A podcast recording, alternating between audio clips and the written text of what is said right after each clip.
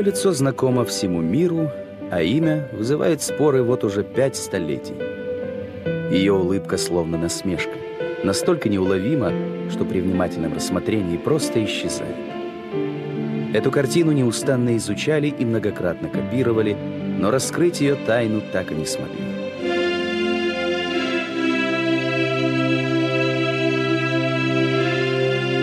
«Мона Лиза» кисти Леонардо да Винчи – одно из самых загадочных полотен в истории живописи.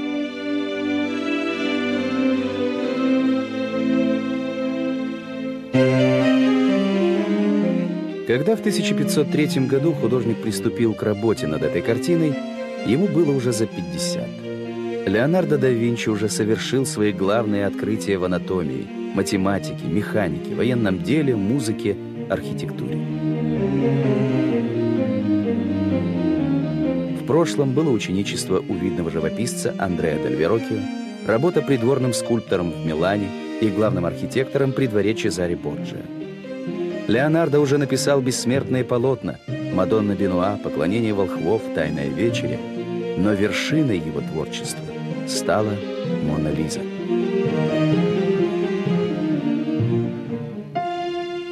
Портрет написан маслом на тонкой тополиной доске размером всего 77 на 53 сантиметра. После подготовки деревянной основы Леонардо наметил общую композицию, сделал фон – а потом прописывал фигуру и лицо, нанося тонкие полупрозрачные мазки на уже просохшие слои красок. Такая техника письма позволила художнику достичь ощущения теплоты человеческого тела. Благодаря живописному приему сфумата, разработанному Леонардо, очертания предметов размыты.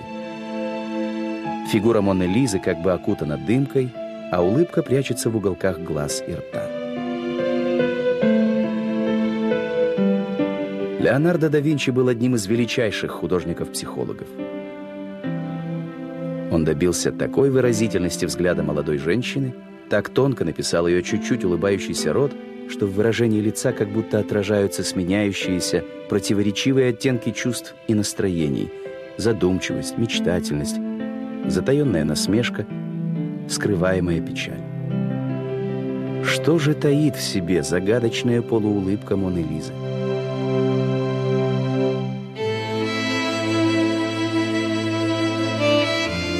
Одни исследователи полагали, что женщина светится от счастья, узнав о своей беременности. Другие считали, что она безумно страдает, потеряв ребенка. Третьи развенчивали возвышенный образ и говорили, что если женщине всего лишь дорисовать сбритые брови, то очарование улыбки тут же исчезнет. Медики утверждали, что Мона Лиза была больна танзелитом и что у нее не было передних зубов – Антропологи убедительно доказывали, что Леонардо изобразил самого себя в женском обличии. А искусствоведы полагали, что Джаконда вообще не имеет реальных прототипов, воплощая собой вечный идеал красоты и женственности. А может быть, у Моны Лизы все же был прототип? Историк Джорджо Вазари утверждал, что Леонардо написал портрет жены – флорентийского торговца Франческо дель Джакондо. Отсюда и произошло второе название картины «Джаконда». В то же время прилагательное «Джаконда» по-итальянски означает «жизнерадостный», а слово «мона», сокращенная форма «Мадонны», в средневековой Италии служило обращением к даме. Учитывая манеру да Винчи по несколько раз возвращаться к одной и той же картине, можно допустить, что работа над портретом велась более десяти лет. Художник дорожил этой картиной и отказался продать ее даже за 4000 золотых монет. Леонардо завещал ее своему ученику, Андреа Салину. Затем портрет купил французский король Франциск I. Джаконда висела в золотом кабинете королевского замка. При Людовике XIV была перенесена в Версаль, а после Великой Французской революции в Лувр, где она и находится по сей день. Известности портрету добавила история его похищения – Целых два года посетители Луврского музея подолгу смотрели на то место на стене, где обычно висела картина.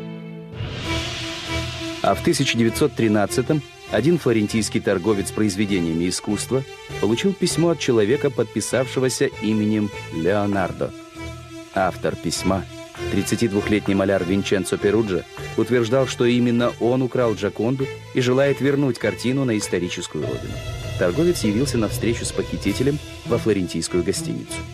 Нищий полубезумный человек открыл чемодан, набитый грязной одеждой. Добравшись до потайного дна, он вытащил картину, которую два года бережно хранил в собственной квартире в Париже.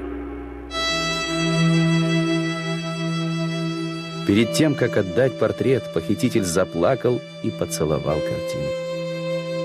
Благодаря стараниям адвоката за преступление века Перуджа получил всего год тюрьмы. А портрет вернулся во Францию. В декабре 1956 года очередной безумец набросился на картину с ножом. Спустя несколько лет другой турист пытался закидать ее камнями. К счастью, портрет не пострадал. Его спасло пуленепробиваемое стекло. Вряд ли ученым когда-нибудь удастся раскрыть тайну колдовского очарования Моны Лизы.